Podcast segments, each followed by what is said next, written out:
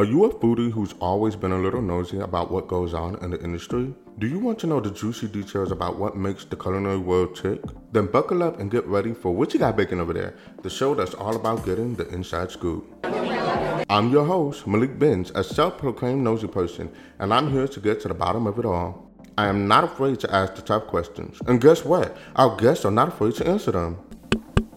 On What You Got Bacon Over There, we'll be talking to chefs, restaurateurs, entrepreneurs, and business owners who are making waves in the food world. We'll be digging deep to find out what inspires and motivates them and also sets them apart. Who knows, you might find out someone's celebrity crush or their worst fear. But that's not all. We'll also be tackling controversial topics in the food and entrepreneur industry, whether it's about sustainability, cultural appropriation, or the latest food trend.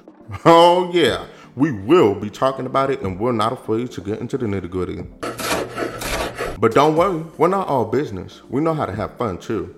Expect to hear stories, jokes, and even some kitchen mishaps along the way. Our goal is to entertain you while also educating you about the food industry.